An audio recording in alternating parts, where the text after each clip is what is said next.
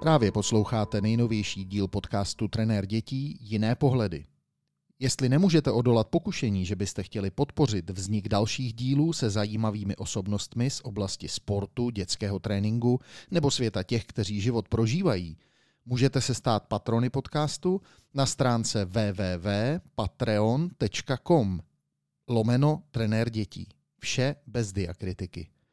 No a pokud vás moje rozhovory s hosty baví a zpříjemňují vám trochu život, pak jsem spokojen. Příjemný poslech.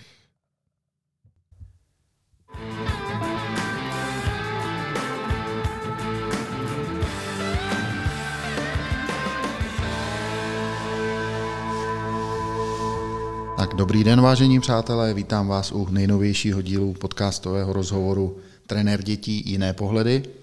A dnes to bude konečně opravdu jiný pohled, protože jsem si do svého eh, podcastu pozval trenéra koní Radka Holčáka. Ahoj Radku. Ahoj, všechny srdečně zdravím. Tak, já si sundám sluchátka, protože je nám to obou příjemnější. Tak, sluchátka jsou dole a můžeme jít na to v klidu.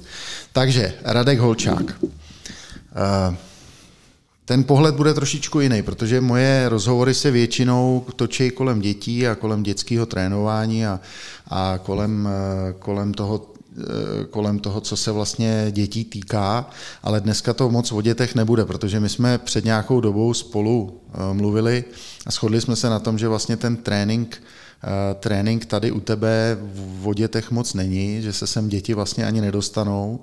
Je to tak? Je to tak, eh, není to zas, ale úplně pravda to zas není. Ty děti se tady jako dostanou, ale málo kdo to vydrží, protože um, u nás ve stáji jsou prostě dostihové koně a ty dostihové koně potřebují uh, profesionální přístup a už potřebují jezdce v tom tréninku, kteří opravdu něco ovládají a umí. Takže pro ty děti je to dlouhá cesta. Hmm než se to všechno naučí a málo kdo to vydrží tak dlouho. Hmm.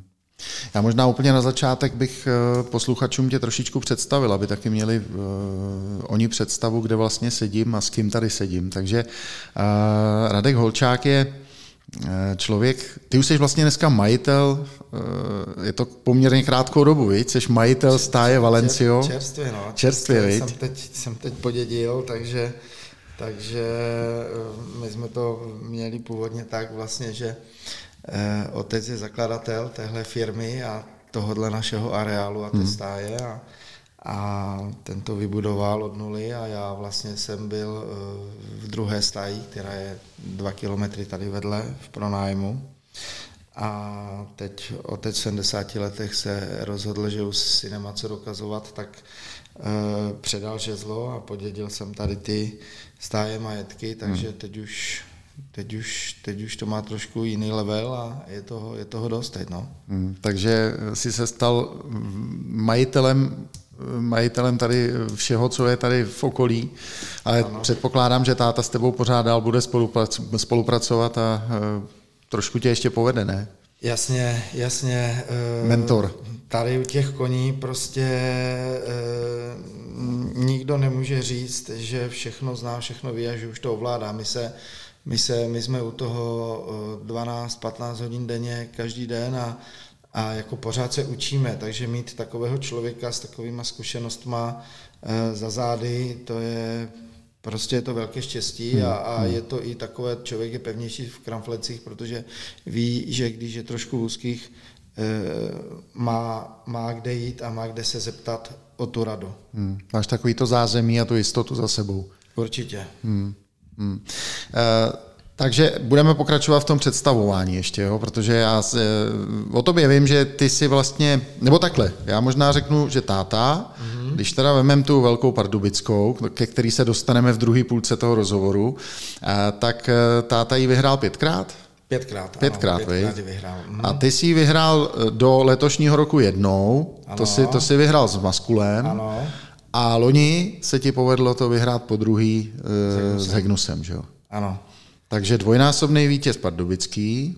Přesně tak. A pak máš ještě určitě nějaký úspěchy, co se týče jiných, jiných dostihů překážkových, nebo jak, jak ty seš na tom vlastně? Hmm, tak eh, já v počátku té své kariéry trenérské jsem se specializoval uh, víc na překážkové koně, hmm. takže se dá říct, že dvě třetiny mé trenérské kariéry jsem eh, preferoval a více soustředoval na překážkové dostihy. Dneska je to jinak, dneska je to 50 na 50, dneska půlku koní trénuju překážkových, půlku rovinových. Hmm. Tíhnu k těm rovinovým dostizím a je to i dáno proto, protože já jsem v těch překážkových dostizích už vyhrál vlastně všechno. Hmm.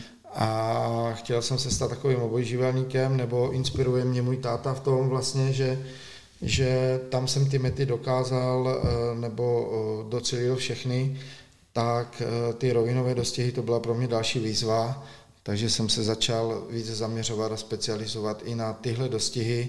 Vlastně chtěl jsem, abych byl prostě taky komplexní trenér a, a abych neměl jenom pouze jednu specializaci, ale abych uměl obě tady tyhle odvětví. Jak dlouho se tomu věnuješ vlastně tomu trénování? Mm, trénování se věnuju od 97. roku. Takže dneska je to nějakých 24. 24 let. No. Hmm, tak, to už, let.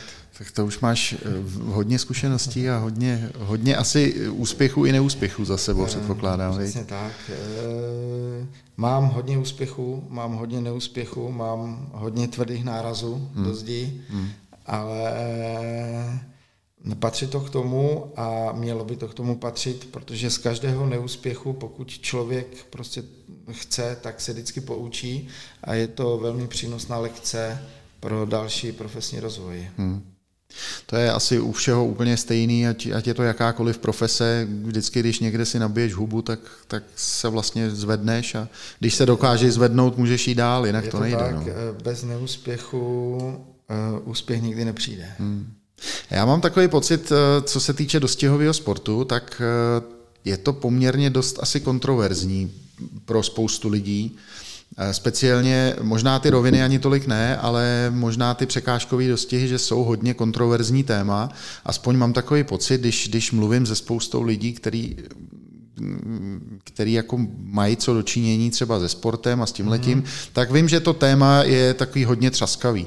Takže možná se k tomu potom dostaneme ještě, ale já právě eh, pro tebe to musí být vlastně ještě těžší, ten, ten život ty nárazy právě možná i z tohohle důvodu, byly tam i takovéhle věci, že by někdo ti v průběhu toho tvýho profesního života házal klacky pod nohy už jenom proto, že trénuješ koně? Hmm, byly věci v mé kariéře určitě, že když se něco nepovedlo nebo takhle, tak uh, Někdy to tak je, někdy, když se daří prostě, tak ti lidi, lidi většina lidí jsou srdečných a, a člověk cítí velkou podporu. Samozřejmě najdou se i takoví, kteří jsou závistiví, to tak asi je prostě v každém oboru. Eh, tihle lidi zase na druhou stranu, když se nedaří, tak ti dobrosrdeční eh, podpoří a podrží člověka. Hmm. Ta druhá skupina, to jsou, já jim říkám supy, to jsou takový supy, oni krouží na tou zdechlinou a, hmm. a čekají, až, až budou mít příležitost.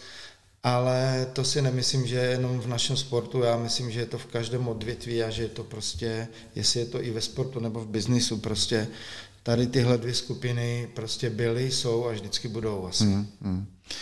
Tady je to možná ještě horší o to, že to jsou ty zvířata. Vždycky, když tam jsou ty zvířata, že jo, tak ať je to cirkus, nebo ať je to prostě tady dostihový sport, nebo cokoliv jiného, tak tam vždycky budou ty dvě skupiny proti sobě asi narážet. No. Vždycky budou, vždycky budou, ano. E, já, my jsme otevření těmhle věcem, já každému říkám, ať se přijde podívat do toho tréninkového střediska, třeba našeho, protože e, ty koně, ty koně naše, eh, jsou to sportovci. Je třeba si prvně uvědomit, že to bylo, je, je plemeno anglicky plnokrevník a tohle plemeno bylo eh, vyšlechtěno speciálně pro eh, rychlost jo, a, a následně pro ty závody. Jo. Hmm. Takže to jsou koně, kteří jsou temperamentní a kteří milují pohyb, milují rychlý pohyb, milují trénink a milují tady prostě tu aktivitu hmm. fyzickou. Hmm. Tyhle koně kdyby prostě jsme zavřeli, přirovnal bych to, jak kdyby jsme měli prostě temperamentního loveckého psa mm-hmm. a zavřeli ho prostě do bytu, udělali z něho mm. jako mazlíčka. On by byl, to je to samé i s tím koněm, on by byl uh, nešťastný, mm. uh, nebavilo by ho to, pak by se zlomil, tak jak ten pes a stal by se z něho domácí mazlíček, mm. obtloustlý, mm. líný, mm. nefunkční. Někomu to možná udělá přínos, někomu ne. Já si myslím, že tomu zvířeti určitě ne. Eh, kdyby tady tihle lidi se přišli podívat a vnímali, jak ten kůň má radost z té práce a z toho pohybu, tak by možná ten, eh, změnili ten, nadhle, ten pohled na tu věc, eh, nehledě na to, že my se o ně staráme denodenně od rána do večera. Hmm. Ten kuň má maximální servis, co se týče boxu, stlaní, jo, oni žijou v čistotě, krmení, to je prostě špičkové krmení, vyvážené, vybalancované, Eh, tak jak vrcholový sportovec. Hmm. Jo? Takže eh, všechno je to strašně zdravé. S mírnou nadsázkou si trofnu eh, říct, že takové mysli, co žerou ty koně, to si můžeme trošku tam dát dvě deci mléka a můžeme si to dát taky úplně v pohodě. Jo?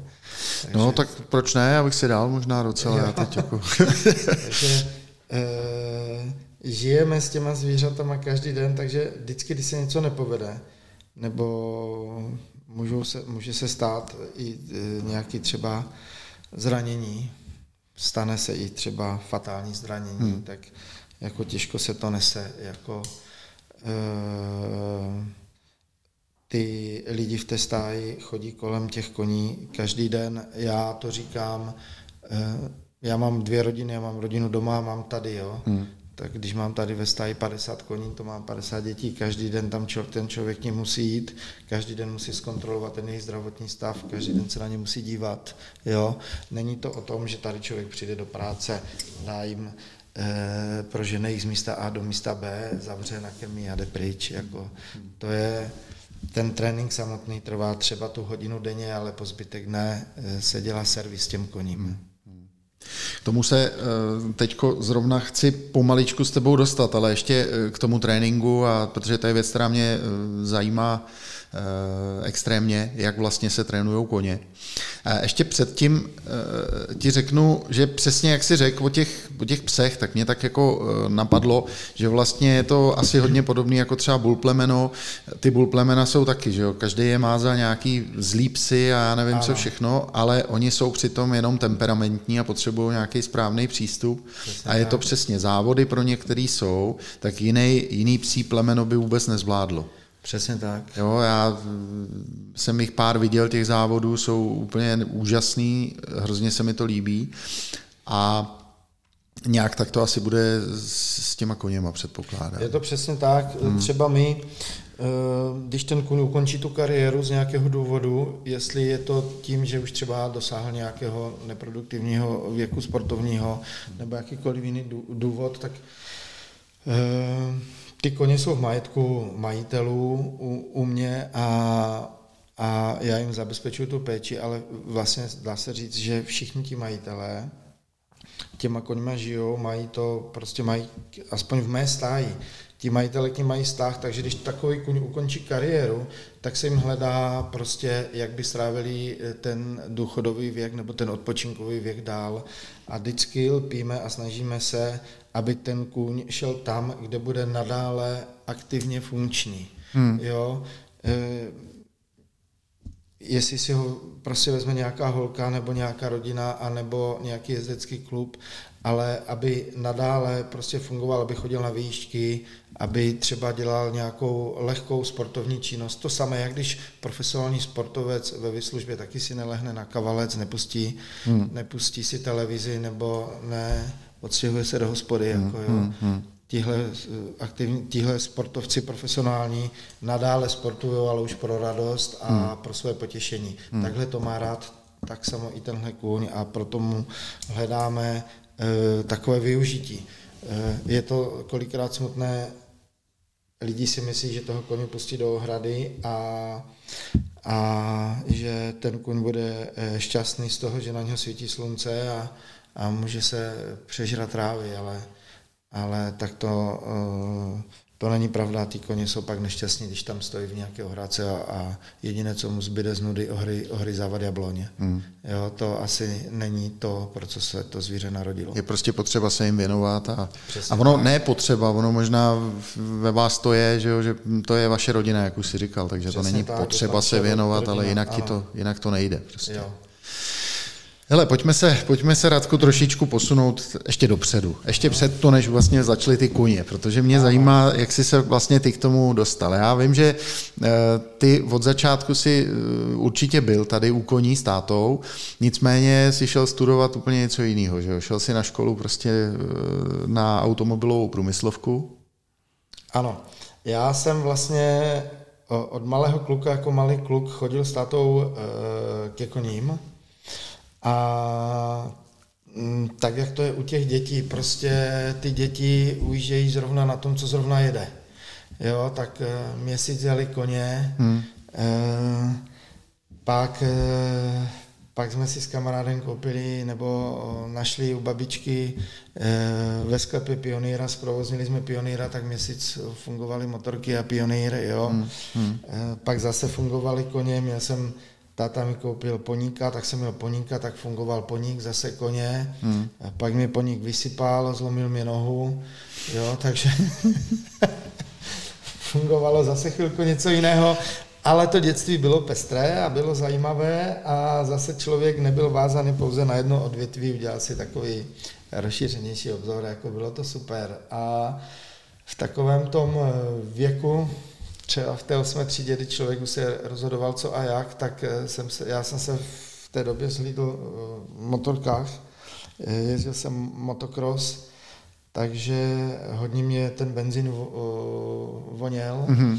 takže i proto jsem šel motorky, auta, takové věci, to se mi strašně líbilo, jako prostě asi je to přirozené, prostě hmm. kluk eh, v 15, 16 letech, jo, takže, takže jsem šel na tu automobilovou průmyslovku a, ale asi to je, to je asi konská škola, protože eh, Pepa Váně, pan Váňa ji má taky. Hmm. Jo, v tom Bruntále, takže,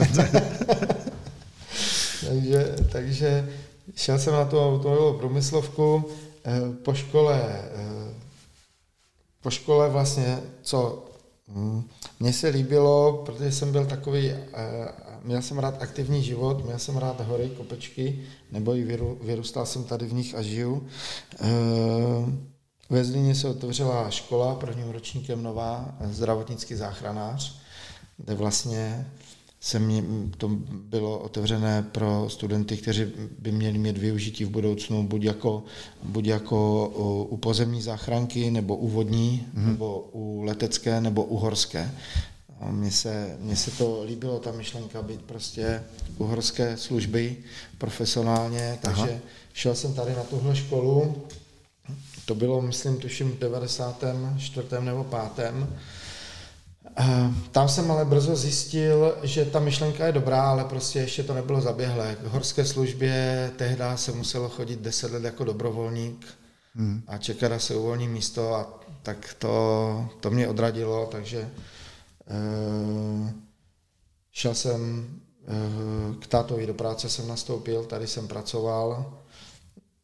Uh, a tím, že jsem měl, tím, že jsem měl vlastně z té e, zdravotní školy takové ty za, e, základy, učili nás tam prostě o těch svalových buňkách, jo, tu somatologii, tu internu a takhle, tak jsem tady furt chodil tatovi za zadkem a jsem mu říkal, jak probíhá prostě ta buněčná výměna v těch svalech a takhle, jak to funguje všechno, ta regenerace, co je potřeba. On, tuším, že byl možná se mě trošku nervózní, že jsem spíš otravoval, tak mi říká, hele, to není tak jednoduché, jak si myslíš, že jsi to přečetl v těch knížkách. Hmm. Jo, u těch koní je to trošku jinak, protože ten kůň samotný o nic neřekne, tam se to musí všechno vypozorovat. Tak říká, hele, tady máš tři koně, dálně takové třeba slabší, jako jo, dohlížel na mě jedním okem a, a může si to zkusit v praxi. Takže eh, tímto mě to neskutečně chytlo a hned jsem eh, si šel udělat eh, školu roční studium trenerského kurzu denní, mm. zakončené takovou, takovou maturitní zkouškou. No a od té doby se rozjela moje kariéra.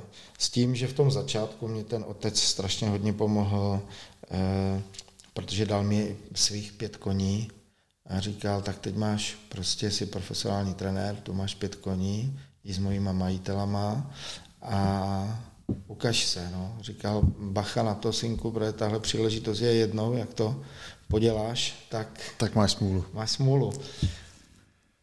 Asi jsem měl štěstí, protože s těma pěti koňma byly to slabší koně, ale objížděli jsme takové ty slabší dostihy, spíš po těch provincích a takhle, ale chytlo se to, vyhrávali jsme a začalo se to nabalovat a, hmm. a nabaluje se to do dneška. Hmm. Dobře. Tak mi pojď říct, jak, jak teda probíhá trénink, uh, trénink těch koní, jak, abych si to dokázal představit, jak probíhá takový den, uh, tréninkový den koně. Jo. Takže takový tréninkový den eh, začíná ráno, a což je strašně důležité, začíná ráno u snídaně. Hmm.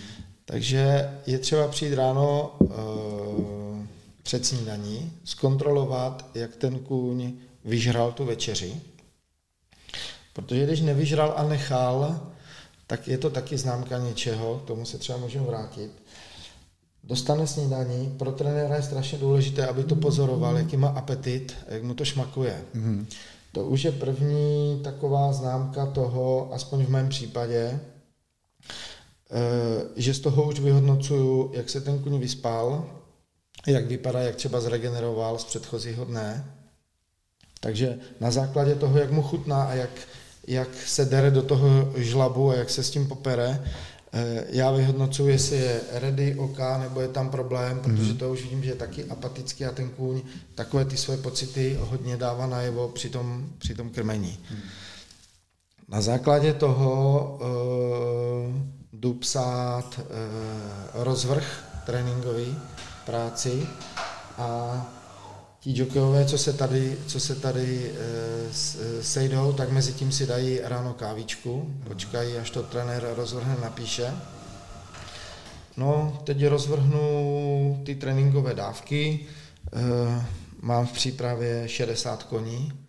Tak teď máš 60, 60 koní. Mhm. Takže, takže e, zabere to nějaký čas. Samozřejmě já si to předchystám večer. Jo? Hmm ráno jenom doladím podle toho, jak ten kun se mi zdá nebo nezná nějaké prostě změny. A ty koně pracují v lotu. Lot, lot je, že třeba je sedm jezdců, tak jde sedm koní spolu. Mm-hmm. Jo? A těch lotů děláme, e, máme dvě stáji, v jedné stáji je sedm jezdců, v druhé stáji je šest jezdců, jo? takže třeba se udělá denně těch e, pět až sedm lotů. Jo? A já ty koně musím e, poskládat do toho lotu tak, aby tam byly koně pokud možno stejného zaměření, čili třeba sprinteři, mílaři, dlouhotraťaři, anebo pak překážkový koně. A hmm. taky překážkový koně na kratší, na delší. Takže já si jich tak musím zeskupit. A teď ještě e, výkonnostně, aby odpovídali. Nemůžu dát pět sprinterů, Eh, tři nějaké třeba slabší, kteří běhají horší kategorie dostihu hmm. a tři nějaké špičkové. Ti, a proč je nemůžeš dát dohromady? No, ti slabší by se s nima strápili strašně. Oni to opravdu takhle jako ty koně cejtí, jo? Jasně. Že když jasně, je slabší, takže jasně. se trápí. Když je ten trénink pohodový nějaký, no. takový, no. tak je to OK, to může dokoliv s kýmkoliv. Hmm. Jo? Když se jenom tak třeba je udržovací, tak nějak se cvále na pohodu.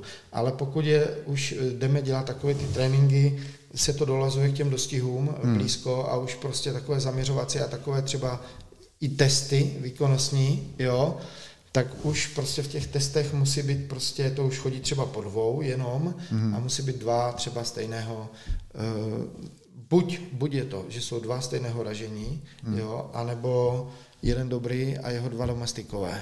Aha. To je jak v cyklistice. Takže je to jak, jak jsem se zrovna Oni ho někde říct, no. dotáhnou, jo, on se za nima vyveze a pak šup, pustí se a stoupne sebevědomí, všechno jako takhle. A to je, to je nějakým způsobem učíte, nebo, nebo to mají v sobě jako intuitivně, že, že ty dva to táhnou a ten jeden je držený celou dobu a pak, pak když se pustí, co jak se, střelí kolem nich. Co se týče ještě tady těchto domestiků, tak no. to si může dovolit uh, pouze uh, velký majitel a musí to být koně jednoho majitele. Jo. Jo, protože by to bylo strašně nefér a špatné, kdyby majitel A měl dobrého koně, majitel B měl slabšího koně mm-hmm. a ten slabší kůň toho B majitele dělal domestika druhému majiteli. Jasně. Tak se to nesmí dělat, ani se to u nás nedělá, protože ten majitel B si platí za tu přípravu hmm. stejnou částku, jak majitel A.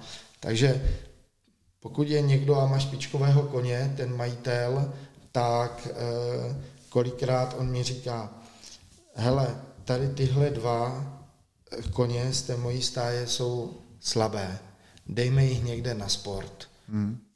Někdo bude mít z nich radost a takhle Oni tady běhají někde na provinci čtvrtou kategorii, eh, to já nechci, já chci mít jenom dobré koně třeba, mm-hmm. jo, mhm. tak dejme jich někde na lepší využití. A já jim vždycky říkám, hele, dej jednoho, ale jednoho slabého si musíš nechat k tomu dobrému, musí ti dělat toho domestika. Mm. Jo, mm. takže takhle to, takhle to funguje a jinak to ty koně, ty koně to poznají, prostě, jo, ten, Eh, lepší kůň prostě cválá za tím domestikem, on ho dovede někde prostě před ten eh, závěrečný finish, jo, a tam ten kůň pak zradí šestku a jede a, a obrovsky mu stoupne sebevědomí a, a proto v těchto selekčních pracích e, my nepoužíváme, že chodí třeba dva nejlepší koně spolu, hmm. protože jeden vždycky dostane Eh, po prdeli. A spadne mu rázem přesně sebevědomí. Tak, přesně tak. Mě ještě řekni, jak dlouho to trvá, takový, takový to běhání, takový ten trénink toho koně? Třeba hodinku běhání? Hodinu, nebo hodinu, hodinu, hodinu, hodinu, hodinu. Jo, předtím je nějaké třeba zahřívání, jde třeba na, trežan, na trenážer se rozhýbat, jo, takhle. To samé po tréninku, když skončí ten trénink, tak se ten kuň prostě celý umyje, mm-hmm. vyšamponuje, dá dostane sprchu prostě mm-hmm. a po tom všem e, jde e, zase třeba na trenážer se vychodit, jo, dát se, až uschne, vychladne, e, dá se do úplné pohody, teplové, mm-hmm, dechové, mm-hmm. jo, pak jde domů. Tady e, tyhle tréninky se provádějí dopoledne, začínáme v 6 hodin, končíme třeba kolem jedné. Mm pak je oběd, eh, po tom obědě eh, má ten koník eh, pauzu, kdy on prostě si pojí a jde si hodit šlofíka pěkně. To od té jedné hodiny prostě do té čtvrté, tak třetí, čtvrté třeba, jak hmm. kdy, podle toho, kolik je práce, tak ta stáje je hermeticky uzavřená nesmí nikdo, protože to je právě strašně důležité, že ten koník prostě po tom obědě si to stráví a to, když půjdeme třeba ve dvě, ve tři hodiny se projít tou stájí, tak, tak eh, oni ty koně odpočívají, spí. Jestli je to ve stoje, půlka bude ležet, hmm. normálně jsou natáhlí, chrní, hmm. krásně to střebávají. No, my mezi tím se staráme o areál, je tady spoustu práce, cvalovky, upravit ty trenažéry, jo. E, já většinou tady e, rajtu s nějakým traktorem a prostě ty cvalové dráhy se chystají zase na další den, protože e, to nejde ty koně trénovat tam, kde se včera pasly krávy, nebo rostla kukuřice a zemědělci sklidili, tak tam jdeme se prohánět s koňma. Někde to tak je, ale u nás to tak není. Takže my máme, my máme e, tréninkové dráhy, které jsou vysypány takovou štěpkopískem a vlastně za, jestli je prší, mokro, sucho, hmm. jo, tak e, ta dráha má pořád stejnou pružnost a vlastně tam je strašně důležité, aby ten kůň měl ten komfort po, těch, po těma kopitama. Hmm. Takže e, tam, kde to není, tak eh, tam bych třeba eh, mohl eh, říct, že takový lidi, kteří mají třeba problém s tím, že si myslí, že se někde ty koně nemají dobře, tak toto je ten problém, že třeba ten kůň musí pak třeba trénovat a, a, a běhat po, po vyschlé, spraskané, tvrdé zemi, když je období sucha třeba, jo. Hmm. Tak s tím souhlasím, že to třeba není fér k těm zvířatům, ale, a, ale jsou i takové střediska prostě, jo, hmm. ale, hmm. Ale to už je problém prostě těch druhých, no. Takže eh, tady co tam, ten... co tam, promiň, co tam, eh, co tam hrozí tomu koni ve chvíli, kdy ho právě necháš běhat na takovýhle vyprahlý eh, půdě, Problém, tak klouby... Problémy s pohybovým aparátem, hmm, hmm, jo. Hmm. Problémy s pohybovým aparátem, protože tím, jak je ta zem tvrdá, hmm. říkáme tomu asfalt, hmm, hmm. tak vlastně ten kůň má nějaký úhel a to kopito má taky nějaký úhel hmm. a vlastně on, když běží, tak on Eh, potřebuje pod tím kopitem ta zem trošku povolí, jo. ať se to odvalí. Jo, tady přes, přes úplně ten hrot té, toho kopita, přes mm-hmm. tu špičku. Mm-hmm. Jo, tím, že se to neodvalí a když ta zem je asfalt, jo, tak on strašně hodně propíná pak tady tenhle, eh, tu šlachu, Aha. ten povrchový ohýbač, odborně řečeno, lajkově bych to popsal něco jak achilová šlacha Jasně. u člověka, a pak tady tyhle šlachy praskají. Tím pádem si ji přetíží, tak, zanítí se, tak, praskne. Přesně, přesně. Takže podobně jako člověka. Úplně stejně. A když má blbý obutí ten kůň, tak se to taky může... To je úplně špatně všechno. Hmm, hmm, úplně hmm, špatně. Hmm. Právě proto je to strašně složité, protože eh, ten kůň v tom tréninku potřebuje eh, perfektní sedlo, hmm. potřebuje suprové obutí, hmm. takže špičkový kovář, potřebuje mít toho jezdce, hmm Eh, toho řidiče té Formule 1 hmm. špičkového, hmm. jo. To je to samé, jak když někdo si myslí, že má řidičák a dokáže jezdit v autě, takže je dobrý řidič. V okamžiku, kdy ho posadíme do nabušeného rally auta nebo do Formule 1, tak eh, možná nedojede ani do první zatáčky. Mm-hmm. Jo? A tak samé je to s dostihovým koněm. Je spoustu lidí, kteří tady přijdou a řeknou, pane Holčák, Eh, ne, ne, nemohla by se svést u vás na koni? Já říkám, no tak to asi nemohla, to jsou takový dynamiti. A, a říká, já, já mám doma takového hobby koně a já jezdím po loukách. Jako, a, takže to je prostě diametrální rozdíl. Tyhle koně prostě strašně chcou, oni se musí jen brzdit hmm. a pouštět tolik, kolik chceme. to ty ostatní hobby koně, Prostě ti jsou, to jsou takový spokojení bobinci, úžasní. Pohodáři. Pohodáři a těm právě se kolikrát moc nechce, ale se musí do toho nutit, jo. Hmm, hmm. Takže to je takový ten diametrální rozdíl mezi těma koňma, no. A když se vrátíme k tomu tréninku vlastně, tak to období odpoledního klidu je strašně důležité a táta mě vždycky učil, táta říkal, hele, ani prezident, jo. A po tomhle klidu vlastně se opět jde do stáje a ty koně dostávají pak takový ten servis, jo, masáže, eh, čištění, prokrvování, jo, eh, stará se o ně. Jedna skupina lidí, druhá skupina lidí se stará o boxy, mm. takže čistí, čistí opět boxy po druhé, už ten den už po druhé, mm. jo, takže vyhážou se ty bobky, načúrané a tady tyhle věci, jo. Přihrne se, ať spí jako v čistém. A až se toto všechno udělá, dostanou večeři v 6 večer a padla ve stáji. Jo? Takže, takže, takže vlastně trénink toho koně spočívá v hodině nějakého sportu ano, a zbytek je regenerace, jídlo, odpočinek. Chystání, krmení, servis, to je krásný život. koně a takhle. To je dobrý. To mě taky pro koně nebo pro lidi? No pro koně. pro lidi, předpokládám, že pro lidi to asi není úplně ideál, ale pro ty koně to musí být super, tyjo. To, to by je, mě asi jaký bavilo. Pro lidi, je to, pro lidi je to řehole. Jako. Já se tady nechci nikoho dotknout, ale kolikrát ty lidi, co křičí, že ty koně se mají blbě, já jsem opačného názoru.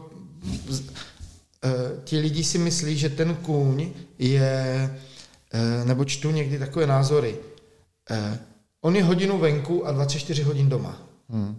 A on není 24 hodin, on je hodinu venku, jako co se týče tréninku, ale třeba odpoledne, pokud eh, se nedělá na něm nějaká masáž, fyzioterapie nebo takové věci, tak se bere ven a jde se pást. Hmm. A jelikož jsou to temperamentní zvířata, oni se nemůže, když je nabušený ten kůň a třeba je po tříměsíční tvrdé přípravě, tak se nemůže třeba před dostihem pustit do ohrady. On má tolik energie, že by lítal tam a zpátky hmm, hmm, hmm. a každý nekontrolovatelný pohyb je průser na úrazy. Hmm. Jo? Takže eh, ten kůň se po jednom bere na vodítku a ti lidi ho pasou hmm. na ruce, aby se nic nestalo. Aby neutek. Aby neutek, jo, třeba. A proto já nesouhlasím s tím, když někdo řekne, já mám koně 24 hodin venku. A jak dlouho je pod dozorem? Jak hmm. dlouho se mu věnujou osobně třeba? Hmm. On je venku, ale kolikrát než se přijde na to, že má kamínek v kopitě, že ho něco tlačí, hmm. nebo že se bouchl, že má zánět na nějakém úponu, na nějakém kloubku nebo něco. Kolikrát se na to přijde za dva, za tři dny třeba, hmm. jo. Hmm. A nebo se na to ani nepřijde. A jako ten servis, opět to přirovnám, třeba možná je to blbé přirovnání, ale prostě to závodní auto, prostě odjede závod, nastoupí halda mechaniku hmm. a všechno přeletí, zkontrolují, vymění, dají dokupy. Hmm. Když toto obyčejné provozní auto nás doveze do obchodu a zpátky a pak možná 14 dní stojí v garáži. Hmm. Nikdo neřeší, jestli tam rezavý výfuk nebo tluče trošku čep někde. Hele, teď mi, teď mi řekni, eh, na ty masáže a na ty fyzioterapie jsou, to jsou, to jsou jako nějaký specialisti? Jo, jo, jo. To Koňský jsou, maséři? Eh, to jsou, eh, na to jsou specialisti úplně stejně jako lidi. Jako, v těch, hmm. jako je to opravdu bez jakékoliv nadsázky. Tady tenhle dostihový kůň má, potřebuje servis od A do Z přesně tak, jak vrcholový sportovec. Jestli hmm. je to nějaký olympionik nebo prostě každý sportovec na vrcholné úrovni. Perfektní vyváženou stravu. Perfektní, systematický, cílený trénink, špičkovou regeneraci, špičkové lidi kolem toho koně, kteří tomu rozumí, a dají mu přesně to, co ten trenér chce, aby hmm. dostal. A e, co se týče té fyzioter, e, co se týče e, doktora, máme prostě stájového doktora, který prostě na zavolání musí přijet, hmm. když je problém, a jinak se stará o veškeré tady to ty vakcinace krve, když se nám něco nelíbí, přijde doktor, vezme krev, udělá se rozbor, zjistí se, jestli je všechno oka, není oka, po případě, co chybí, jo. Po každém tréninku se dávají ion ty elektrolyty, jo. E, na základě těchto rozborů prostě pak se zjišťuje, jestli má kůň, já nevím, třeba dost železa, dost minerálů v sobě a takhle. Hmm. To se všechno doplňuje, takže ten člověk, říkáme mu Futtermeister, to je člověk, který se stará o to krmení, tak eh, to musí být eh, prostě člověk na správném místě, který musí eh, přijít a, a vidět tady tenhle kunst začíná ztracet na váze, tak je někde problém. Hmm. Buď se to v tréninku přetahuje, anebo prostě potřebuje v té výživě něco přidat víc, jak ten ostatní, mm-hmm, jo. Mm-hmm. Takže na tomto se musí jako pracovat. A ty fyzioterapeuti, to jsou taky specialisti, který přijede a ale když už jezdí fyzioterapeut a už něco musí řešit, to už je, už je to, už, už je trošku třeba malinký problém. Hmm. Už je tam třeba nějaký prostě svalový nebo nervový problém, to už moc nerad vidím, ale oni nám, ti fyzioterapeuti, ukážou takové ty základní, základní úplně věci, které ty ošetřovatelky ví hmm. a po těch těžkých pracích prostě s tím svalem oni si sami už hrajou a sami Jo, není to úplně na té top profi úrovni samozřejmě, ale to ty základní věci. A když už je to nad rámec téhle základní věci, že vidím, že už je problém, že toho koně bolí určitá partie svalová, nebo se hůř ojíbe nebo něco, tak pak už přijede tady tenhle profesionál. Mm-hmm.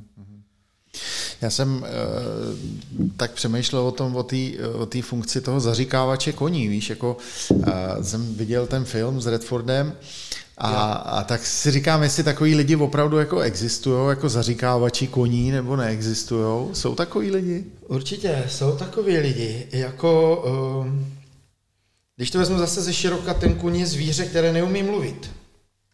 A to je jedno, jestli jsem to já, dostihový trenér, nebo hmm. jestli je to trenér koní parkurových, hmm. nebo trenér koní westernových. a nebo chovatel různě, tak my všichni, tahle komunita, jestli chceme, jsme šikovní a chceme vědět, co ten kuň potřebuje, nebo co říká, tak my to musíme všechno vypozorovat. Mm-hmm. A o tom to je. Eh, je takový typek, takový uh, borec, Monty Robert se jmenuje třeba, a ten američan, který strávil dva roky s divokýma mustangama mm. a dva roky je pozoroval, vlastně naučil se tu jejich řeč. Mm. Uh, ta konská řeč, je to, to je řeč gesty. Jo, oni dělají určité pohyby, určité ušklepky, uh, určité pohyby ušima. Jo? A na hmm. základě toho hmm. vlastně jde vypozorovat, eh, co ten kuň říká nebo, nebo co ten kuň naznačuje. Jo? Úplně v tom prvotním základu hned jde poznat, jestli se to tomu koni líbí nebo nelíbí. Jde poznat, jestli se mu nelíbí něco z levé strany, z pravé strany, ze zhora, mm-hmm, třeba mhm, jezdec. Mm-hmm, jo? Ten kuň dává všechno najevo, tady těmhle, těma ušklepkama a nebo pak už v tom tréninku i samotným chováním. Já a jsou všichni stejný ty, ty koně? Mají, mají tyhle, ty, tyhle ty věci všichni stejné, nebo to musíš vypozorovat u každého zvlášť? Každý je jiný, je to jak Fakt, s lidma. Úplně mám 60 koní, to je jak 60 lidí, kdybych tady měl. Takže Úplně... nemají, a, a teď to myslím tak jako, že třeba vím, že pes Eh, má určitý, je určitý pravidlo nějaký, já nevím, uši dozadu a už vím, že to něco znamená. Tak u koně je to taky jo, tak? tak? Ano, to jo. Tak, ano, tak takhle je to, to tak jo. to jo. Ale jinak povahově samozřejmě povahově každý kuň jiný. No. A to si musíš ty sám obšlápnout, ano. poznat nejdřív. Přesně tak. Jak dlouho to trvá, než poznáš takovýho koně? Celý život. Někdy tři dny a někdy deset let nestačí. Hmm. No. Někdy si člověk myslí, kluku tebe už mám prokouklého tebe, už vím jak na tebe. Už vím jak na tebe, jo? Už vím, co potřebuješ. A prd. Šuba, všechno jinak. Mm.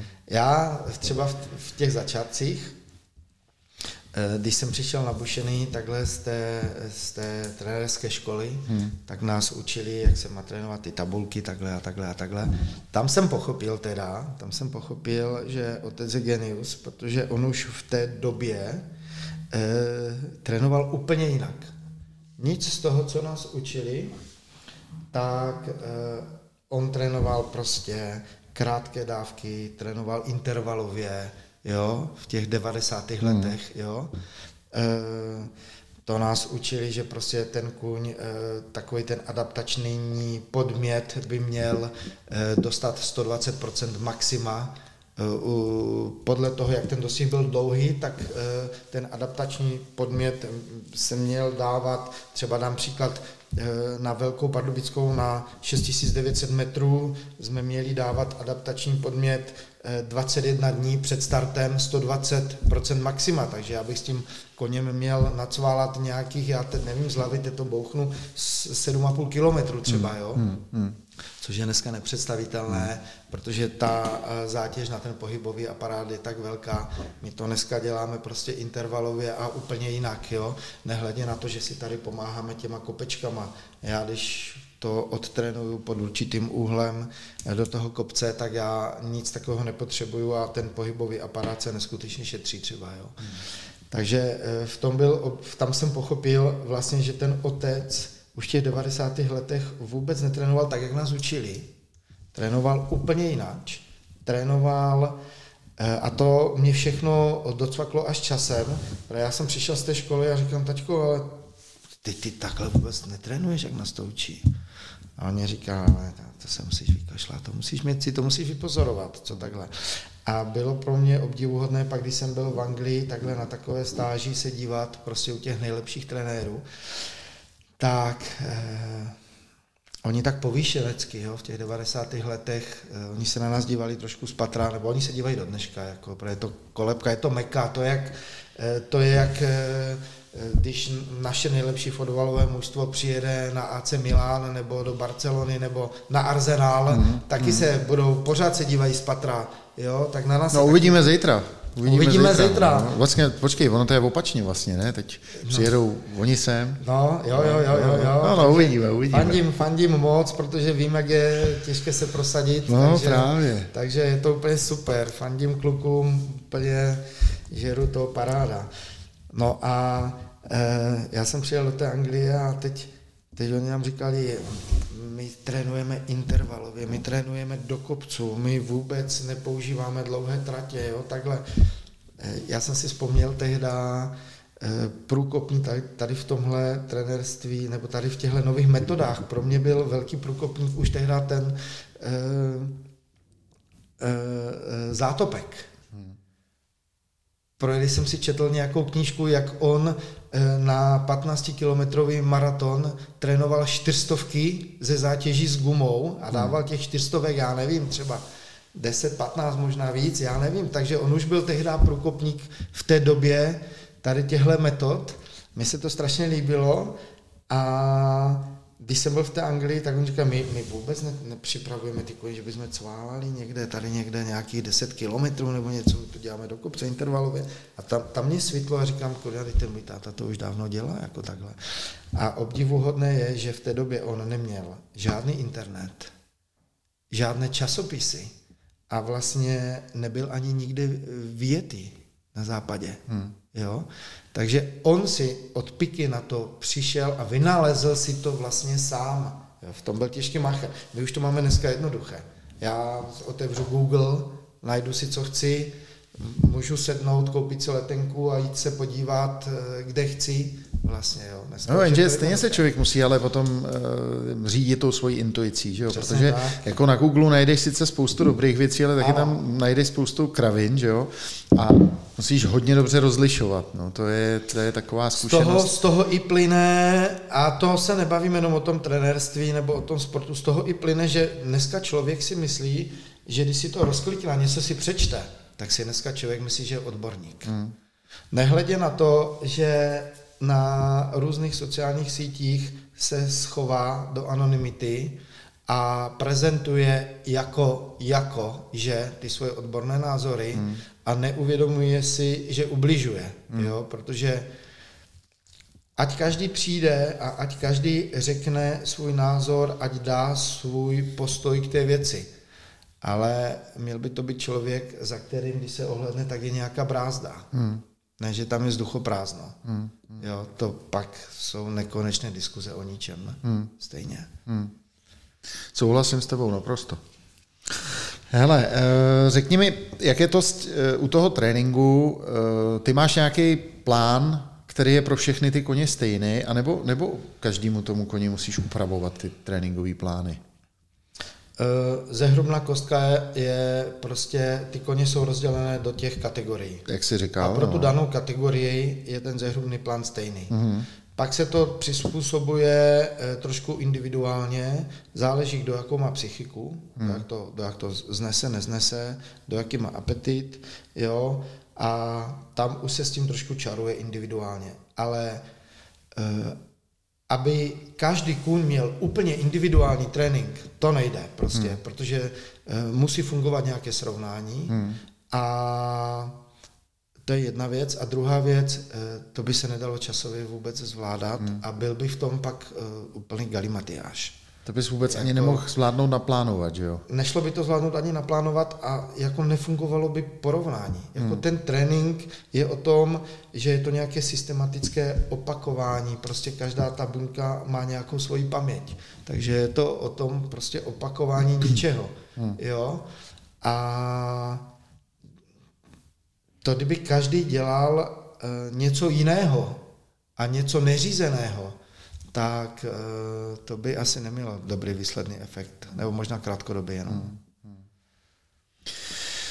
No tak e, dobře, pojďme se posunout, já se ještě vrátím k tomu filmu, jo, protože já mám ještě jeden film v, v hlavě od, od dětství. A to je, to je ten australský film Farlap. Jo. Který prostě, já jsem mu toho vždycky brečel strašně. A, a právě když jsem sem za tebou jel, tak jsem si říkal, musím se ho na to zeptat, jak je to s těma handicapama u těch koní. Jestli to opravdu tak jako je, jestli to funguje do dneška, anebo, nebo jestli už to je zrušený, nebo jak to je vlastně u těch dostihů. U dostihu je to tak, že uh, dostihy jako takové uh, jsou i výkonnostní zkouška plemene dostihového koně anglického plnokrevníka. Mm-hmm. Takže aby jsme mohli dělat výkonnostní zkoušky, ty dostihy jsou rozdělené do určitých úrovní. Máme dostihy první až páté kategorie, kdy jednička je nejlepší, pětka nejhorší. Nad jedničkou jsou pak ještě grupové dostihy, což je, to už jsou to už je vysoké mistrovství, jo? ale ať to lidem moc nekomplikujeme, zůstaneme na dělení od první do páté kategorie. Mm-hmm. Ty nejslabší koně běhají v páté kategorii, ty nejlepší v první kategorii.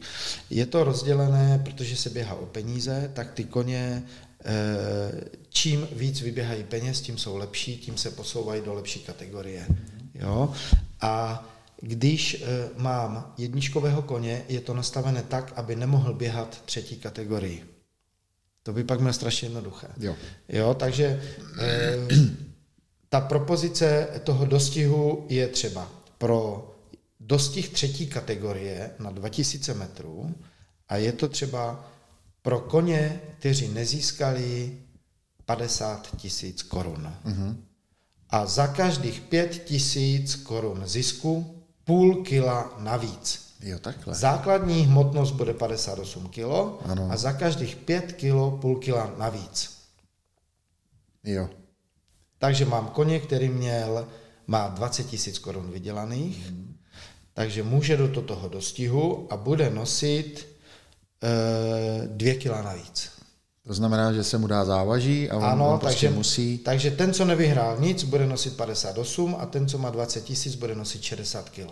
A to je teda jenom kvůli těm penězům, které v tom jsou, tak se prostě dávají tak, takovýhle handicapy. A to je proto, aby prostě Kuň páté kategorie běhal v pětkách mezi svými, mm-hmm. kuň třetí kategorie v trojkách mezi svými a kuň první kategorie eh, v jedničkách mezi svými. Jo.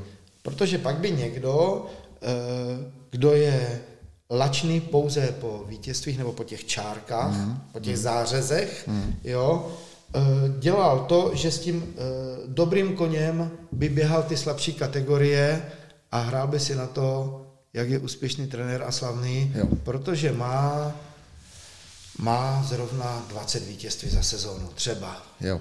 Jo, proto já i nesouhlasím, eh, ty šampionáty u nás se dělají podle vítězství.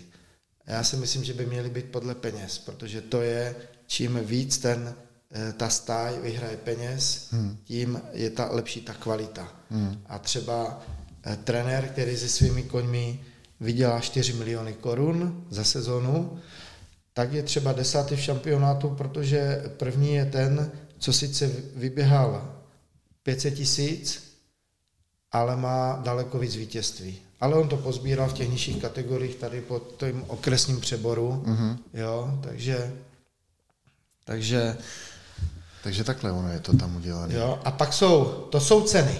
No. A pak jsou handicapy. A to je ta druhá věc, to je jsme u Farlepa.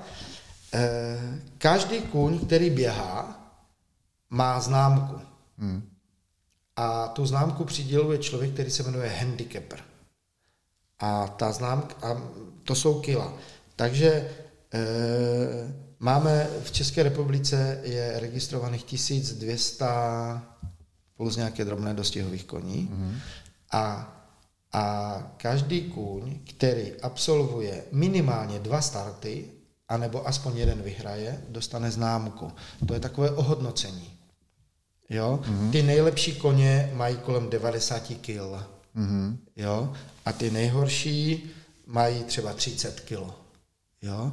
A já, když se chci podívat v České republice, kdo jak si vede, Počkej, teď mi, teď mi to vysvětli, jak to znamená 90, 90 kg a 30 kg. Jo, ta známka je jako kila. 90 kg. V Anglii jsou to To líbě, znamená? Třeba. Že ten handicapper eh, vezme toho koně, podívá se no. a řekne, tady tenhle kůň odběhl takové a takové dostihy, no. má takovou, takovou výkonnost, a dávám mu známku 90 kilo. Mm-hmm. Jo, to je... A tady tenhle kůň běhá trojky, teď se pohoršil, už běhá čtverky, v těch čtverkách už se ne, nechytá, chodí tam třeba osmi, tak má třeba 45 kilo. A teď jsou dostihy, handicapy, kdy se vypíše handicap pro čtyřleté a starší koně, handicap minus 10. Mhm. Takže když tam přihlásím 90-kilového koně, bude nosit 80 kg. A když tam přihlásím 60-kilového koně, bude nosit 50, 50 kg. A čím je ten handicap eh, bohatší a má větší prestiž a je lepší, tak eh, tím se ubírá. Jo? Eh, tak dobrý handicap bude třeba handicap plus minus nula, nic se neubírá. Mhm. Eh, teda pardon, teď jsem to zkazil, výborný handicap bude třeba minus, minus 30. Mhm. Jo? Takže 90 kg kůň tam bude nosit 60 kg. 60. A 60 kg kůň už se tam nepřihlásí. Protože ví, že tam budou běhat tady tihle megaborci. Takhle ono to je. Jo? A reálně, abych si to představil, A tak, je to tak těch proto, 60 kg, a je, je, to proto, je to proto, aby to bylo uh, dramatické hmm. a atraktivní pro diváka a aby měl šanci ten dostih vyhrát kterýkoliv účastník na tom startu. Hmm. Čili čím lepší kůň, tím ponese víc kilo, čím horší kůň, tím ponese na zádech méně kilo. Míň kilo. A tím se vlastně dělá to, aby v cíli mohli získat vítězství všichni a měli mm-hmm. stejnou možnost. Mm-hmm. Je to trošku nefér k těm koním. To mi právě přijde, jako když o tom tak přemýšlím, tak je to dost nefér, že jo? Je to asi Ano. z mého pohledu jenom kvůli těm prachům všechno, ne? Přesně Nic jiného zatím nemůže být. Eh, Je to všechno kvůli penězům a je to kvůli tomu, aby to bylo dramatické, mm-hmm. aby ti diváci přišli a eh, tady vlastně ten handicap je eh, tak tvořen proto, aby všichni koně na, na startovní čáře měli eh, stejnou možnost vyhrát. Hmm. A čím lepší handicapper, čím líp to oznámkuje, tím je ten dostih, eh, ten cíl, ten doběh vyrovnanější. Mm-hmm. Jo, že ty koně doběhnou vlastně, by měli doběhnout skoro všichni spolu. Jako, jo. No a teď se právě dostáváme k té kontroverzi trošičku, že jo? protože mm-hmm. jako já, když o tom jako like přemýšlím, já nejsem koňák a, a mám rád koně jako zvířata a na dostihy mě třeba baví se koukat rovnou, ale říkám, že na rovinný dostihy, uh-huh. protože ty překážkový prostě nemám úplně rád. K tomu se dostaneme za chvilku. A tak eh, jako pro mě prostě je to takový eh, skutečně jako mm, jako nespravedlnost. Jo, když to, před chvilkou jsme to tady řekli spolu. A ta kontroverze tam je v tomhle případě. Jo, že vlastně eh, se tam vytváří nějaký, nějaký handicapy pro ty koně a není to pro koně, ten kůň teda není to tréninkem, ten, ten kůň může trénovat oba dva úplně stejně, perfektně, ano. ale prostě Je nikdy, to- nikdy je- nebudou úplně srovnaný vlastně. Je to ale, to, tohle je otázka jenom těch jako velkých dostihů. Hmm. Třeba, tak jak jste viděli toho, jak jsi viděl třeba toho eh, Farlepa, anebo ještě teď nedávno, teď se běžela velká národní steeple chess hmm. v Entry v Anglii, nejslavnější dostih překážkový. To je taky Tu teď vyhrála ta, ta ženská první, ta, ta holka, no. že jo? To je, to je poprvé, poprvé v historii, historii, ne? Ano. Jo, tak to je taky handicap, jo, takže mm, ale prostě každý člověk má možnost volby. Hmm. Nemusí tam ten kůň běžet. Jako, hmm, Když jasně, vidím, jasně. že je přeložený a že nosí moc skill, nemusí tam běžet, jo. Teď je to jenom otázka těchto lidí, jak eh, jsi to viděl v tom Farlepovi, nebo takhle, eh, je obrovský handicap o moc peněz, tak tam jdou kvůli tím penězům, jo? oni mu naloží ty kila, jo? ale to, to je opravdu v tom světě. U nás třeba ty handicapy v České republice jsou opět eh, první až páté kategorie. Hmm. A je to udělané tak, aby prostě v těch pětko, ve čtverkových handicapech pětkových třeba běhali ty slabší koně. Jo? A v jedničkových ti lepší koně. Jo? Kdo chce jedničkového koně dát do trojkového handicapu, ponese tam 70 kg. Jo? Oproti základní váze 58 třeba. Hmm. Tak to prostě, jestli ho tam někdo dá, tak ho tam dá. No. Je to možnost volby. Jo? Hmm. Takže to už je na každém. Hmm. A opět v tom hraje roli e, napasovat tomu koni to, co mu pasuje, anebo jít proti něčemu, s vidinou něčeho třeba, nevím, možná třeba nějakou laciného zisku, ale hmm. říkám, to už je na každém jednotlivci. Je to o lidech, je to o tom, jak se k tomu ten daný tak. člověk postaví. No. Dobrá, tak eh, když už jsme byli u handicapu a u těchto věcí, tak se pojďme dostat teda hm, k té velké pardubický, která mě, eh, která mě zajímá, protože eh, tobě se teda podařilo dvakrát, dvakrát jí vyhrát s koníkem. Teď naposledy ten, ten Hegnus. Tak mi řekni, jak dlouho se takový kůň trénuje na to, aby, aby potom vyhrál tu velkou pardubickou? Jak, jak dlouho si třeba máš v tréninku toho Hegnuse? Loni vyhrál, hmm. předloni neběžel, před předloni byl druhý, takže ho mám čtyři roky. Hmm. Čtyři roky. Čtyři roky trvá, než, než no vlastně netrvá, protože... Když řeknu třeba ten příběh toho Hegnuse, tak eh, Hegnus přišel ke mně do tréninku před čtyřmi lety a rok předtím nezávodil, protože měl eh, zdravotní problémy, měl třeba zrovna eh, natažený ten povrchový ohybač, tu šlachu, mm-hmm. jo. E, takže vlastně měl roční výpadek, byl v tréninku u jiného trenéra. E, majitel mě ho dovezl, e, prodělal nějaký chirurgický zákrok, mechanicky se mu to ošetřovalo a následující sezonu se nám ho podařilo připravit do Velké Pardubické, kde doběhl druhý. Ale ten rok nestačí, ten rok je málo a už tehdy jsem věděl, že je to super, protože za ten rok, když ten kunce eh, dal do takového cajku, eh, samozřejmě polovina úspěchu, dobrá polovina úspěchu je, že ten kuň musí být dobrý geneticky, musí to v sobě mít jako můžu být sebe lepší trenér, tak eh, když ten kund to v sobě nemá, tak s ním nenadělám vůbec nic, nikde ho nedostanu. Hmm. Dostanu ho někde možná eh, z páté kategorie na čtvrtou, hmm. ale určitě ho nedostanu ze čtvrté kategorie, kategorie na první. Na první. Jo. Takže... Ještě, ještě promiň, ještě možná malinko odbočím. Teď, teď jsi mi úplně tak jako vnuknul jednu otázku a myšlenku. Eh, ty s majitelema jezdíš vybírat koně taky? Když, když třeba majitel chce koupit novýho koně, tak jezdíš s ním? Z 90% ano. A podle čeho vybíráš ty koně? Uh, to bychom to strávili asi další dvě hodiny. Zase další dvě hodiny, jo? Hmm. takže nejde to říct jenom tak jako... Ne, těch aspektů a kritérií je strašně hodně, jo? Hmm. ale Eh, je to alfa omega, vybrat dobrého koně, prostě, který má ten potenciál. Pak hmm. s tím pracovat a rozvíjet to. Eh, jsou to, jsou to, to si nikdo nedokáže představit, jsou to eh, hodiny, hodiny, stovky hodin odsezených u počítače, videa. My ty koně nakupujeme z kolebky Turfu, což je třeba to je Irsko, v prvé řadě, Anglie v druhé řadě, Francie v třetí řadě, Německo ve čtvrté řadě, jo, třeba. Z těchto zemí, jo.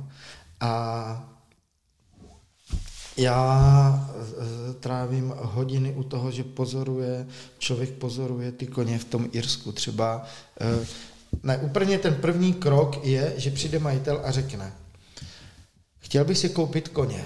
A já mu řeknu zaměření, roviny, překážky roviny. Další zaměření. Sprinter, vytrvalec. Vytrvalec. Starší, mladý, a on řekne, chtěl bych třeba do derby, což hmm. je takový největší dostih pro tři lety koně. Takové měřítko výkonnosti, nej, největší pro rovinové koně.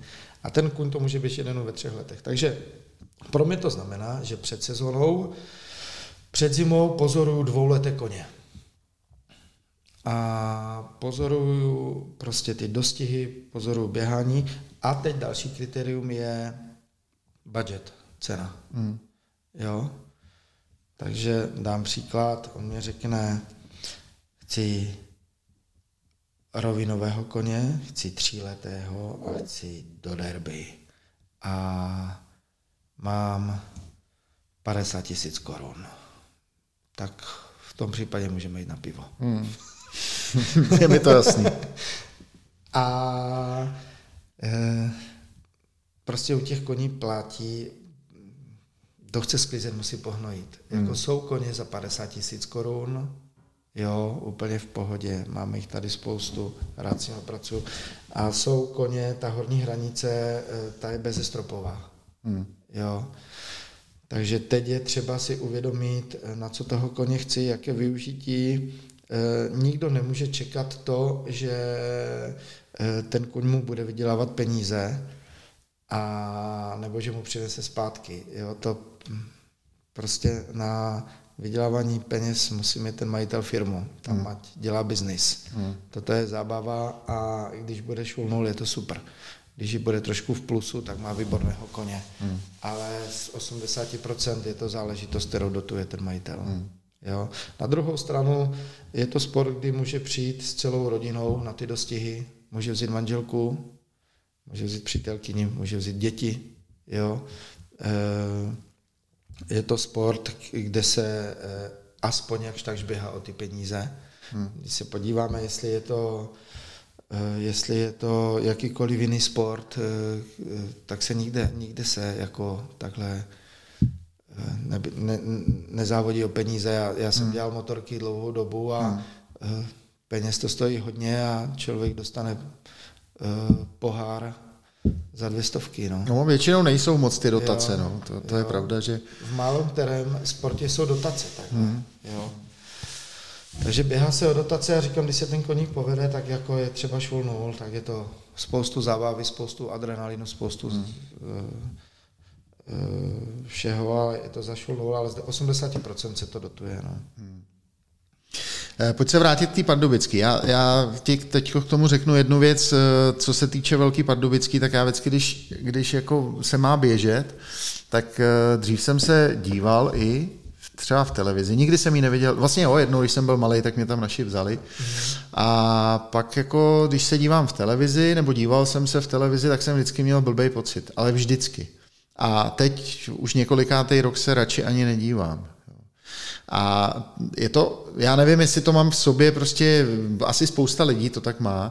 Já prostě se vždycky bojím, co se stane. To je, to je můj úplně první pocit z Velký Pardubický. Jo, a e, teď prostě e, mě vysvětlí, e, v čem je ta Velká Pardubická tak, tak skvělý závod, že se tam neustále ty lidi vracejí a že neustále se vlastně trénuje na tu velkou Pardubickou a že ten dostih vlastně jede pořád dál, byť je to teda nejtěžší překážkový dostih eh, na starém kontinentu. Já k tomu řeknu svůj názor. Hodně lidí s tím třeba nebude souhlasit. Ani já neříkám, že je to ten pravý správný názor, hmm. jo?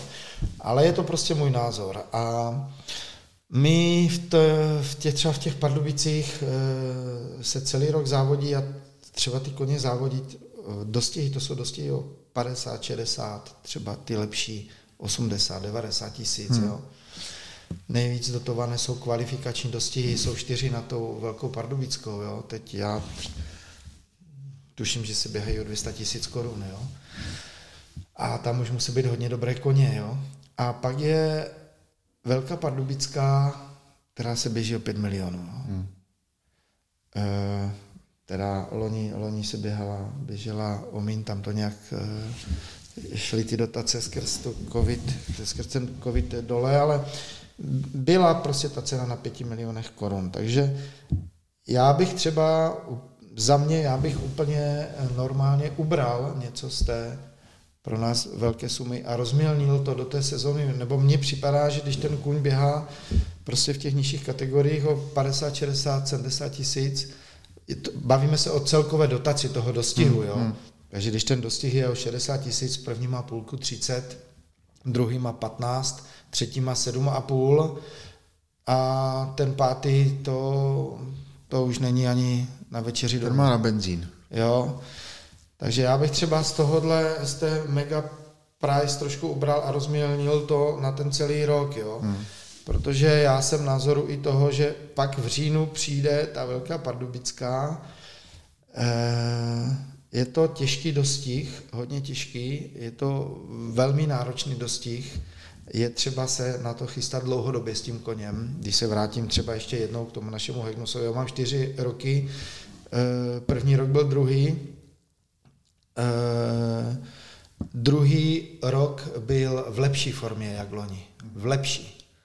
Ale měl zdravotní problém, který se vyskytl e, e, 14 dní před Velkou Pardubickou. Museli jsme to skrečovat. Jo. Třeba doktor řekl, ale je to 50 na 50, možná to s tím zvládne, možná ne, těžko říct.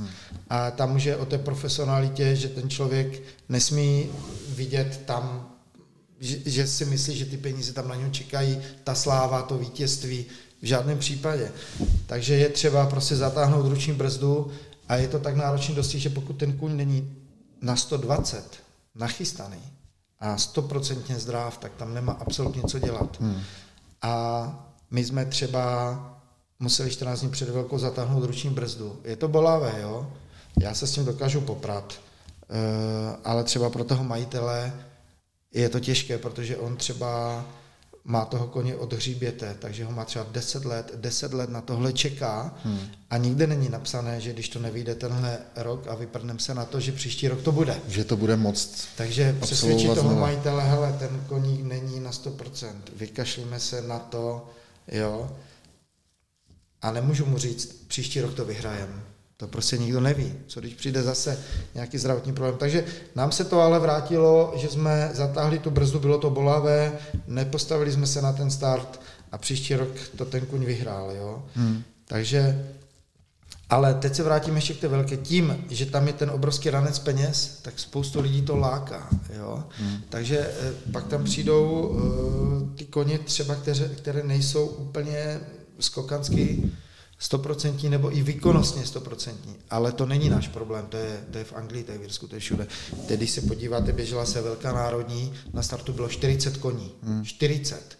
Z toho 10 je bombardáků, dalších 10 jakž takž a, a dalších 20 prostě e, jsou šťastní, že to můžou běžet, jim stačí a řeknou, my jsme my jsme to běželi. Běželi jsme velkou. Jo, ale oni tam dokážou nadělat jenom paseku pak. Hmm. Jako, jo. Hmm.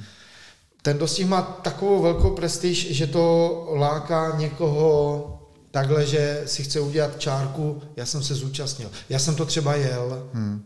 anebo můj kun to běžel. Hmm. Jo? A s tím já nesouhlasím. Hmm. To by nemělo. Ale přece jsou nějaký kvalifikační závody a e, musí být docela přísný kritéria, ne? Aby se ten kůň Kritéria kvalifikačního závodu je, že musí přejít dostih bez pádu a vybečení. Aha. A to je všechno. A je jedno jak. Hmm. Takže když dojde poslední, tak jo. A další kritérium je, že se Velké Pardubické může zúčastnit maximální počet třeba 25 koní. Hmm. Pokud tam bude 25 špičkových koní, tak eh, pro ty slabé ti jdou první z kola ven. Hmm. Jo, jde to podle zisku nebo podle těch známek, handicapu. Hmm. Ale pokud eh, těch koní špičkových tam bude 10, tak je tam pořád 15 míst a může tam mít vlastně dokoliv, kdo přešel kvalifikaci bez padu a vybočení. Hmm. Což je pro mě prostě třeba bída. Hmm. Jo? Mělo by to být ohraničené mm, nějakým handicapem nebo nějakou výkonností. Jo? Hmm. Na druhou stranu zase chápu ty, ty majitele, eh, kdyby se ty kritéria hodně zpřísnily, tak tu velkou pak třeba poběží 8 koní, což zase je neatraktivní. Hmm. A to se tak nabaluje, jo? to už pak je zase, nevím, no je to složité. No, ale... ale jak se na to díváš ty jako, jako koňák, že vlastně já teď jako přemýšlím o tom, že za tu historii té pardubický uh, už jako tam zemřelo, já nevím, 60 koní, něco takového, nějaký, jako možná, hodně, no? opravdu mm-hmm. hodně. Že jo, letos, uh, nebo v tom 2020 uh, eh, Sotovento. Ano. A teď, teď jako já pořád přemýšlím, jak, jak ty jako jako koňák se na to díváš, jestli ten dostih opravdu má pro vás jako smysl pořád dál dělat v takovémhle, eh, v takovémhle rytmu? Já vím, že teď se má zase upravovat taxis, ale taxis není ten jediný ten jediný důvod, proč tam ty koně umírají, že tam jsou i jiný důvody. Tak jestli by opravdu nemělo smysl zpřísnit ty kritéria, aby z těch koní, který se tam můžou zúčastnit, nebo, nebo kde vidíš ten hlavní důvod toho, že se to děje na té pardubický? Uh, Když se vrátím k tomu samotnému dostihu, asi tak eh, ten důvod, já se můžu jako taky jako domnívat, jo, není to ověřené, ale eh, je to den D, je to den D, je to obrovský den. Hmm. Pro nás je to absolutní svátek, je to olympiáda, hmm. je to olymp.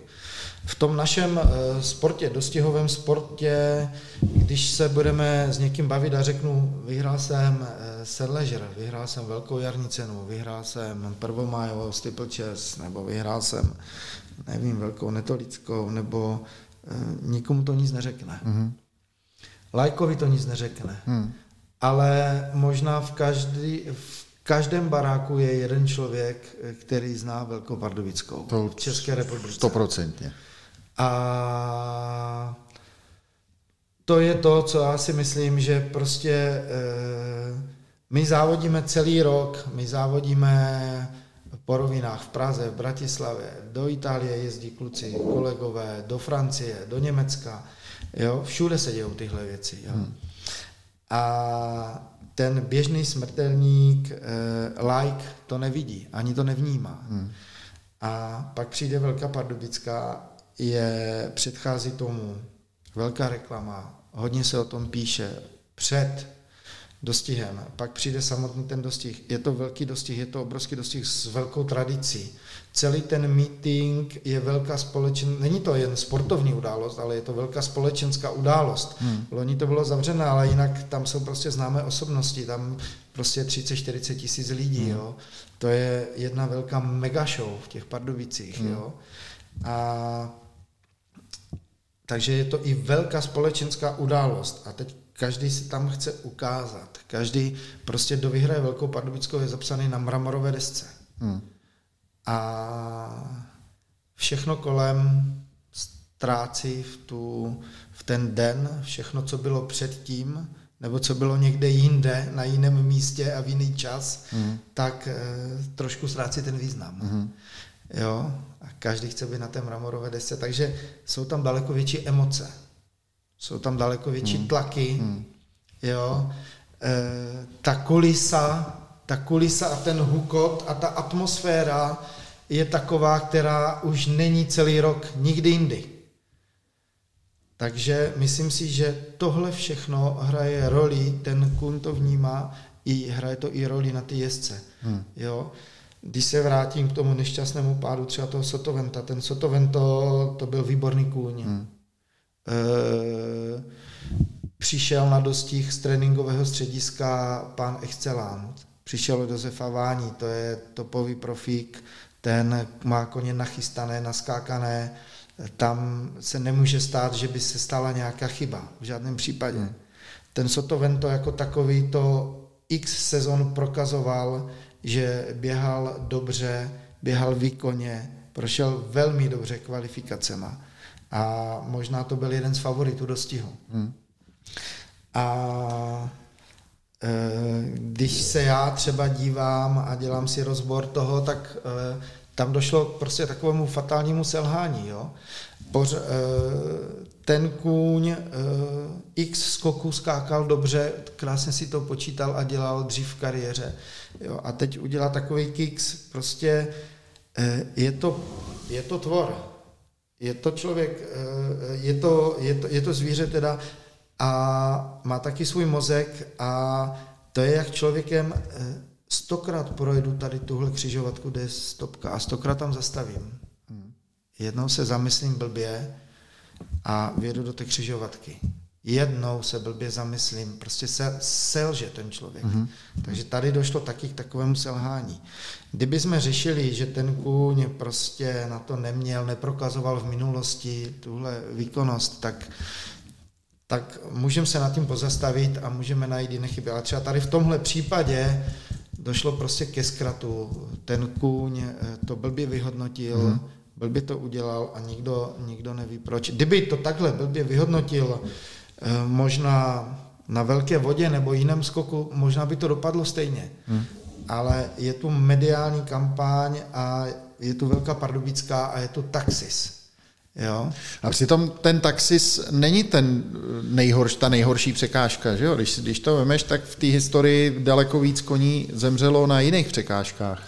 Ať to byla irská tak. lavice, nebo právě ty, ty, ty jako vody, kdyby, že jo, a tak. Přesně tak, jako, kdybychom se chtěli jako zabývat tady tohle konskou problematikou a, a řešili, kolik eh, koní zahynulo v dostizích, nebo na určitých eh, drahách, hmm. tak jako možná, možná bychom přišli, eh, nevím, odhadu, ale myslím si, že bychom možná přišli k číslu, že to asi ta Velká Pardubická není až takový zabiják, hmm. jako ve finále, jo. Ale je to dané tím, že a to mě trošičku třeba i vadí z novinářského hlediska, že eh, ty novináře celý rok vlastně skoro ten dostihový sport nezajímá v uvozovkách. Hmm a pak přijde Velká Pardubická a ano, Polovička o tom píše, protože je to obrovská událost, sportovní, společenská. A druhá polovička hledá ty senzace. Jo? Hmm. Jako ale ti lovci těch senzací, kdyby e, chtěli lovit celý rok, tak e, najdou těch třeba těch negativních věcí daleko víc, ale prostě nikoho to nezajímá. Hmm. Každého zajímá jenom v ten jeden den ta jedna velká pardubická. Jo, ale jinak, jinak e, jsem přesvědčený, hluboce jsem přesvědčený, že e, kdyby e, všichni milovníci těch zvířat se starali o ty všechny ostatní zvířata, jak o ty, co běží tu velkou pardubickou, asi by byli šokováni. Hmm. Jo, protože kolik koní umírá na podvýživu, na špatný servis, hmm. kteří se mají špatně, o které se nestará, kteří e, táta koupí dceři koně, ta je do něho zamilovaná, za dva roky si najde frajera, zamiluje se jinak. A, a kuň má smůlu. Kuň má smůlu. Kdyby jsme šli do detailu, tak e, zjistíme, že všechny smrťáky v tomhle dostihu jsou možná e, hodně za, hodně pozadu oproti tomu, co se děje eh, takovým těm provozním koním v nějakých neprofesionálních nebo... Já se nechci nikoho dotknout, já vím, že spoustu holek, jsou to vesměs holky, eh, mají eh, doma koně, kteří, kterým dávají všechno a mají se neskutečně dobře, jako všechna čest tady těmhle lidem, co se starají o zvířata, ale je, je spoustu, spoustu lidí, kteří se o to nestarají dobře a ty zvířata trpí a mají se špatně, tak jak to dneska vidíme, jak jsou nějaké ty chovné stanice nebo množírny psů hmm. a takhle. Hmm. hmm. Jo, takže takže toto si nemyslím, že by bylo až úplně na první, úplně na prvním místě velký pruser. Je to jenom proto, že je to opravdu v televizi a v novinách. Jo? A kdybychom to vzali globálně, takhle a udělali nějakou celorepublikovou šťáru všech koní, tak možná bychom se divili hmm. tady, eh, jak se mají koně špatně a pouze je to takovým tím eh, laickým přístupem a, a a tady, a tady u vás, tady u vás eh, ve stáji Valencio se mají koně dobře, to jsme si řekli hned na začátku. Takže aby jsme nekončili tak, tak blbě a smutně s tou velkou Pardubickou, ale muselo na to dojít. Já jsem tě na to upozorňoval, že to já jako nemám, přijde. Já s tím nemám problém. Já a... prostě... E, já Velkou Pardubickou mám rád a mám rád dostihy, mám rád překážky, je to adrenalin a e, jsem nakloněný eh, všem věcem, které pomůžou k tomu, aby ten dostih byl eh, bezpečnější a lepší. A myslíš si, že třeba to, že teď vznikla další skupina na úpravu toho taxisu, kde je třeba eh, i ten, i ten Pepa Váňa, co jsem dneska, zrovna dneska, bo včera jsem to čet, mm-hmm. že mhm. vlastně je součástí té skupiny, že to pomůže? To ukáže čas to ukáže čas, protože... Co se tam bude dělat? Tam se bude, eh, ten příkop se bude zúžovat, nebo... Ten příkop se bude změlňovat, aby byl, změlňovat aby bude. byl prostě mělký, uh-huh. aby tam prostě nebyla ta díra. Uh-huh. Já za sebe řeknu jednoznačně. Eh, překážky jako takové můžou být jakkoliv mohutné, ale všechno, co je za skokem, je trošku, je, je pást pro toho koně. Protože tam nevidí. Tak. Ať je příkop před skokem, všechno, co je za skokem, je pro koně pást. Hmm. Takže já jsem příznivcem jakékoliv úpravy, která by měla uh, zlepšit bezpečnost a byla pro koně, jezdce a všechny účastníky prostě bezpečná. Jestli ta uh, úprava bude lepší taková nebo maková, těch názorů je spoustu. Hmm. Teď záleží na tom, kdo to říká. Měl by to říkat opravdu člověk z praxe a odborník. Přesně jo? tak. Přesně je, tak. Jako říkat, jestli má něk, co si má udělat s taxisem, někdo prostě anonymně, jak jsme se bavili takhle někde na sociální síti, to prostě pro mě Inženýr, inženýr stavař třeba. Přesně tak, no. To je, to je ten, do toho, no, prostě. no, ten do toho asi nemá to je, co kecat. To je fiasko úplně, jo. Ale ti odborníci udělají všechno pro to, já tomu věřím a, a těch úprav by mohlo být víc. Třeba uh, já jsem zastánce toho, že by se třeba měli i naru, nechat narůst a zvětšit, zmohutnit skoky jako do mhm. výšky. Jo.